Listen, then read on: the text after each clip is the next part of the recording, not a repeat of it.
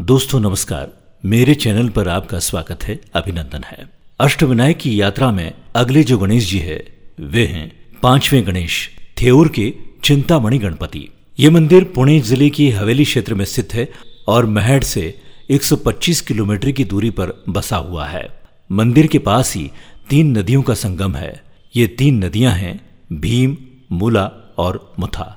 यदि किसी भक्त का मन बहुत विचलित है और जीवन में दुख ही दुख प्राप्त हो रहे हैं तो इस मंदिर में आने पर ये सभी समस्याएँ दूर हो जाती है।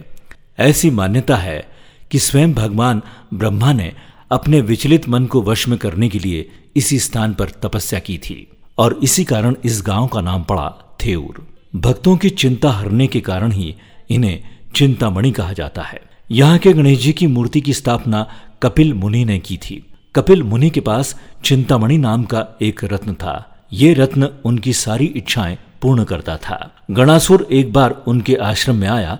उस समय मुनि ने इसी रत्न के ज़रिए उसे पकवान भोजन दिए। ये देखकर गणासुर आश्चर्यचकित हुआ और उसको रत्न का मोह हुआ। कपिल मुनि से रत्न मांगने पर उन्होंने नहीं दिया। उस समय गणासुर ने उस रत्न को छीन लिया। कपिल मुनि ने श्री विनायक की उपासना की। श्री विनायक प्रकट हुए और श्री विनायक ने गणासुर को कदम झाड़ के नीचे परास्त किया। कपिल मुनि ने फिर से मिले उस रत्न को श्री विनायक के गले में बाँध दिया और उसी कारण यहाँ विनायक का नाम चिंतामणि पड़ा और इस नगरी को कदम नगर कहा जाने लगा। गौतम ऋषि को श्राप से मुक्ति मिले इसलिए इंद्र ने यहाँ पर श्री विनायक की आराधना की थी।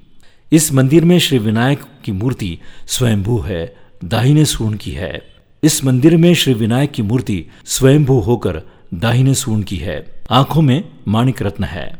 यह मंदिर चिंचवड़ संस्थान के धरणी महाराज देव द्वारा बनाया गया था। माघ अष्टमी को यहाँ पर द्वार यात्रा का आयोजन होता है। इस यात्रा में गाँव के सभी मंदिर में जाकर गणेश जी की पूजा अर्चना की जाती है।